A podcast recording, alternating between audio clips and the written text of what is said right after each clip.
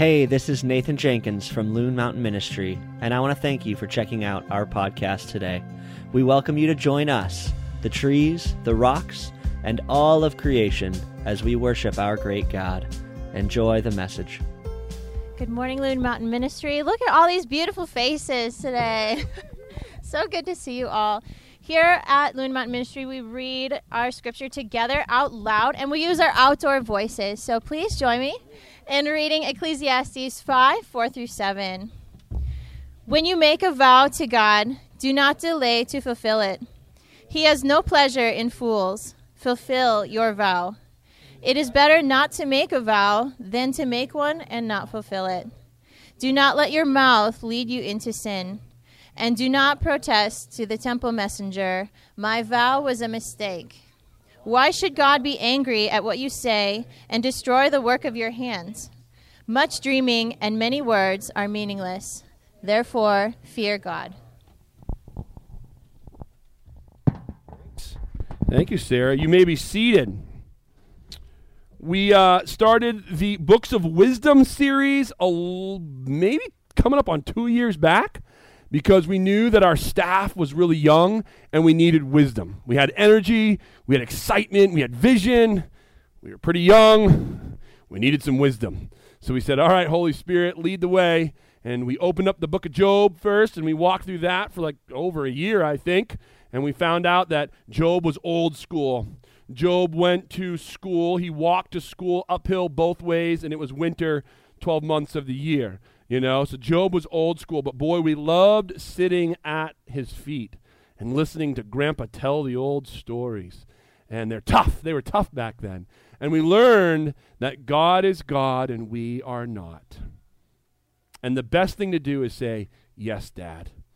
The best thing to do is say, Yes, Dad. We also learned that nothing happens on earth that hasn't come across Dad's desk and gotten his approval.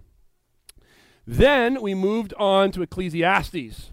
And uh, the Bible Project says that, you know, Ecclesiastes is a cynical middle aged professor that blows smoke into your face with their pipe. We liken it to like that uncle that's single, right, and has traveled the whole world and has like three or four doctorates. And mom and dad sometimes say, eh, I don't know if I really want you hanging out with Uncle so and so, but you're really curious because he reads a lot of books and smokes a corncob pipe and you kind of like the smell of the pipe. And so you go into his room, he's got a wingback chair and a crackling fire, and he says, Oh, so you think you know it all, huh? You think everything works out like it, the way it works out on the flannelgraph board in Sunday school?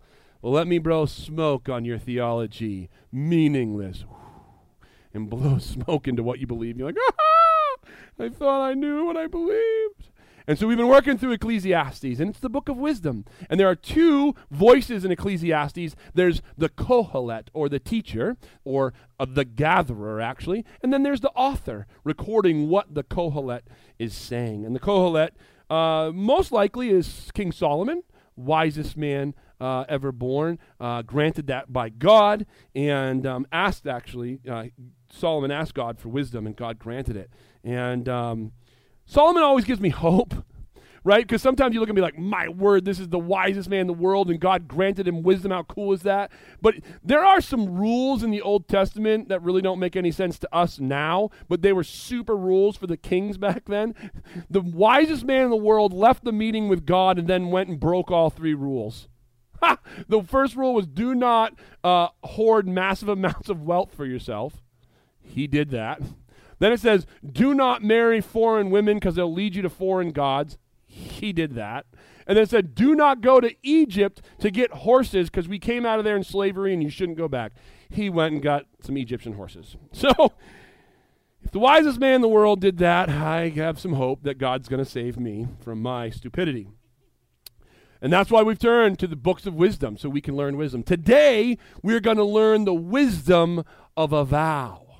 Now, a vow is kind of an old word, but I'm a minister, and I'm a minister on a ski resort that has a really cool outdoor chapel that everyone wants to get married in. There's about 40 to 50 weddings here a summer pre COVID, and we're quickly climbing to that again, right? And everyone wants to get married here. And in a wedding, there are vows, right? There are vows. That's not a normal word we use anymore. But we make vows. We make vows all the time. Every time you pay with something in cash, or you pay with a credit card, or you pay with a check, vow. Every time you commit to do something in your calendar on your phone, vow. Every time you do something that you're good at or something that you've been gifted at, that's a vow. Okay? We make vows every day. Now, usually around New Year's, we like to make New Year's resolutions. Those are kind of vows, right? And a lot of times the Bible says, be careful when you make a vow to the Lord. And you think, well, what? Did I make a vow to the Lord? Ah, a lot of times we make vows to the Lord. You might be at a summer camp and be like, God, I vow to follow you when I get home if that girl will like me. right? Or, you know, you might step it up a notch and you might be in college and be like, Lord, I vow, I vow to do better if mom and dad never find out about this thing that happened. right? Right? Or maybe take a step further and, like, all right, Lord, I vow that I will raise my children the way you want me to raise them if you give me them, if you give me some. God, I, I vow to use this home for you if you would just let this closing happen, if we could be the ones to get the bid on this house. Lord, I vow to you if you would heal me from this disease that the doctor said may kill me. I vow with the rest of my life I will serve you. See how we kind of up the ante as things get, you know, more and more. And these are these are vows we do. We usually typically make vows in the foxhole, right? When things aren't going well. But then you have that New Year's resolution, and I vow to lose weight is the typical one. Have you ever noticed that there are some vows you seem to be able to keep, boom, like that, and some vows you don't seem to be able to keep really well? I know in my own life, right? I, I, I vowed to never drink caffeine. And what it was, and I want to talk about the internal motivation versus external motivation. I was at my in laws having my normal second, cup of coffee. This was about 12 or 12 years ago, all of a sudden, I worked at a Christian camp, so I drank way too much coffee there. And uh, all of a sudden, my heart inside of me just started to race, right? Out of my control. You know, you know, it's really weird when you feel your heart and it's not doing what it's supposed to be doing. It was just sitting there fluttering, and it just spooked me. And so right then and there, I just blamed it on the coffee. I don't know if that was really it or not. I just blamed it on the coffee, and I really, if I if if if it's up to me, I do not drink caffeine. Sometimes people slip me caffeine because they want to see what it does. That's not cool. Bad idea. But I haven't had caffeine for like 12 years. And you know what? I just drove to Oregon and back, and I did 15 hour days in the car. I didn't drink caffeine. I, I don't really need it. Um, but I don't drink caffeine. That was one I've never looked back on. Now, I have vowed many times to lose weight. And I've gone between 215 pounds and 275 pounds and everywhere in between, right? Why can't I break that one? Well, I heard something the other day that maybe gives me an indication of why I can't keep that vow. It says, a drink in nachos sure feels better than skinny feels.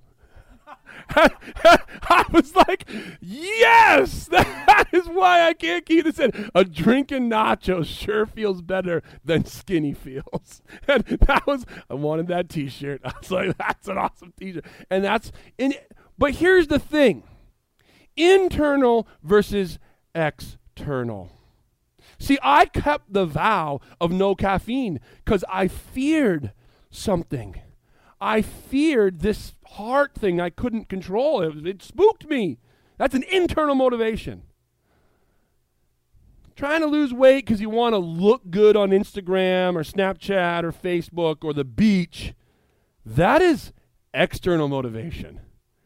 And external motivation just is not the same as internal motivation. Would you agree with me? It is, it's just not the same. Let me draw this parallel. What are the last three words of this scripture that we What are the last three words? Therefore, fear God. What I would like to tell you is that when you do not fulfill your vow, you do not understand the fear of the Lord. The fear of God, the fear of the Lord, is an internal motivator. Belief comes from in here. And why I stopped drinking caffeine is for some reason no one told me. I didn't read it somewhere. I just believed that that coffee did this to my heart. And the reason why I don't lose weight, weight really well is I believe nachos in a drink feels better than skinny feels, right? Belief drives action. And motivation drives belief. And the fear of God is an internal motivator. You ready for this? But the fear of others is external motivation. The fear of others is an external motivator. Talking about the fear of God is not a real warm and fuzzy thing. We don't like doing it in 2021, right? Where everyone gets a trophy. And we shouldn't be afraid of anything, right? But the fear of God is a healthy respect, right, of who He is. And the Bible talks a lot about the fear of the Lord. Let me read this verse for you. It comes out of Proverbs chapter 28, verse 14, another wisdom book. It says this Blessed is the one who trembles before God. But whoever hardens his heart falls into trumble, tr- trouble. Blessed is the one who trembles before God, but whoever hardens their heart falls into trouble. I love Johnny Cash and he does a really cool rendition of Were You There? Were you there when they crucified my Lord? It causes me to tremble. Tremble, tremble. What is tremble? What is tremble? Here's what I came up with a definition for tremble tremble is an involuntary movement produced by an internal belief in something greater than yourself. Let me say that again. To tremble is an involuntary movement produced by an internal belief of something bigger than you. Okay, case in point. I was at school a couple of years ago at a giant assembly the local minister, uh, the local minister, the local principal is a big dude, and he's military, and he still has a crew cut, and he's big. There were some kindergartners in this assembly doing what kindergartners do in the back row. Mr. Pribanow, all he did was walk in with his hands behind his back like this and stood behind them They trembled. They had an involuntary movement produced by an internal belief of something bigger than themselves. And I love this about the fear of the Lord. I love this. My kids are like, here he goes again. Because this is my analogy with them about the fear of the Lord. So Mr. Pribanow struck fear in the heart of those kindergartners. And they sat up. Yep. And they paid attention. They fear Mr. Pribanow. But boy, is it a beautiful and healthy fear. Because heaven forbid anything evil ever happened in this little school. But if something evil happened in this little school, where would every single one of those kindergartners run? To Mr. Pribanow. And they'd be right behind him because they fear him. And that's the healthy. And it wells up tears in my eyes because that is a beautiful image of your God. And if the fear within you drives you away from God, it's not a healthy fear. For evil must cause you to run to the heart of God because he is good. I love Mr. Tumnus. He's not tame, but he is good. God is not a tame lion or a safe lion, but he is a good lion. And I'll end with this the greatest vow of all time. I meet with couples, I do 12 to 15 weddings a year, and we talk about this thing called a covenant. A covenant is when two come together and vow, and they create this agreement called a covenant in the Bible. And the covenant has two, just two elements to it, two pieces to the recipe of a covenant. And it's found in John 3:16 and John 3:17. John 3:16 most famous verse in all the world. It's what you'll see in the end zone at football games, it's what you'll see at wrestling matches. And it says this, God so loved the world that he gave his only son, that whoever believes in him should not perish, but have everlasting life. Then John 3:17 says, "But God didn't send his son to the world to condemn it, but to save it through him." And that right there is the vow God has made to humankind. Greatest vow ever. And it has two elements choice and commitment. Right? If you go to Princess Bride, love, true love. What what is true love made up of? Choice and commitment. And country music doesn't write songs about choice and commitment. And Disney doesn't make movies about choice and commitment because they're not sexy. But they are what make a covenant. And when you look at John 3:16 and the vow that God is making to the earth, it's incredible because God chose to love the world. Hear that? Hear that in there? God so loved the world. He chose to love the world. The first element to covenant, the first element to the vow is choose. The second recipe piece, the second element to a vow, to a covenant, is commit. Choice and commit. It said, God so loved the world that he gave his only son. What did Jesus do? He committed his life. The Bible says there is no greater love hath someone than one who commits his life, lays down his life. Commitment, choice, and commitment. And you know what? When those two things come together, we have verse 17. When those two things come together, we are rendered uncondemnable. That's what happens when you make a vow to the Lord. And it has nothing to do with you except for your belief. The vow hinges solely on God. It, solely on God because he chose to love and Jesus committed his life. And so when you make the vow, the Bible says to confess with your mouth that Jesus Christ is Lord and to believe in your heart that God has raised him from the dead, thou shalt be saved. That's the vow you make to the Lord. The big one. Not, you know, that's the one you make. And the only reason why that vow can be upheld is because God chose to love the world and Jesus chose to commit his life. It's the only hope that we have. And this is found in the book of wisdom. It is wise for you to believe in these vows. It is wise for you to give yourself to Christ in the vow, saying, I believe, I confess with my mouth that I'm a sinner, I believe in my heart that God has raised you from the dead. Those are my vows to you. I, this is the good news that you and I have no hope of, of, of being able to fulfill our vows. That's the good news.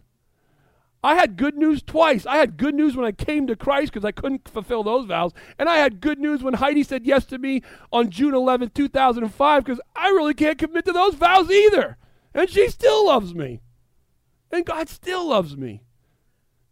There's a beautiful story in the Old Testament where God causes Abraham to fall asleep. And God says, I'm going to make a covenant with you, Abraham. And this is insane. You guys want to know why we have a center aisle in church? This is kind of cool. Listen up. This is kind of weird, but this is how it came about. To show the intensity of committing to a covenant in a marriage. If you were rich, it was a cow.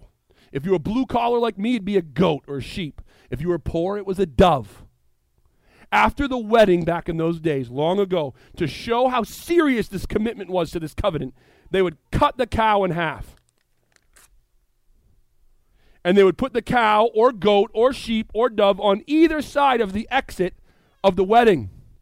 And the couple would hold hands and walk through the dead animal and say, If we ever break our vows, may it be with us like it is with this animal, never to be put back together again. And that's how kings made covenants with cutting cows in half. And then afterwards, they would cook it and have a big old feast. That was the fun part. Um, kings would do that. Weddings would do that. Family members would do that to agree. That's how we got a center aisle of a church. Because this is a lot more normal. That's kind of weird to be at a wedding and walk through some intestines hanging out. A little weird. This is a lot better, okay? This is kind of cool. But here's the thing back to that story in the Old Testament. God was making a covenant with Abraham, and they were going to walk through these pillars of fire. You know what's awesome? Abraham fell asleep and couldn't walk through the pillars with God. And he had a dream, and he saw God walk through the pillars for Abraham. That's the gospel. Because you can't walk through it, you can't fulfill it, neither can I. God walks through it for us and fulfills it for us. Our only job is to surrender, like that song said, and believe. And that is the wisdom of the vows of Scripture. Pretty cool, huh? You'll never forget why we have a center aisle in church anymore. God, we thank you.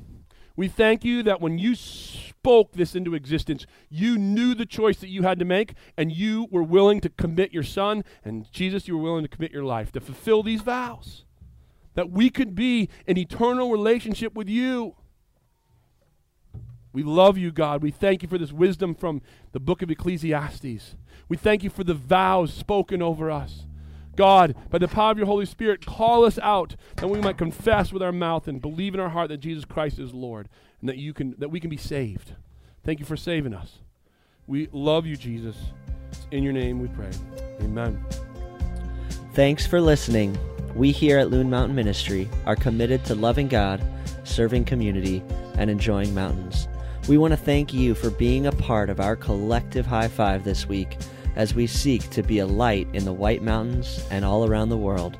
Please feel free to reach out to us at info at loonmtnministry.com so we can get more connected. See you guys.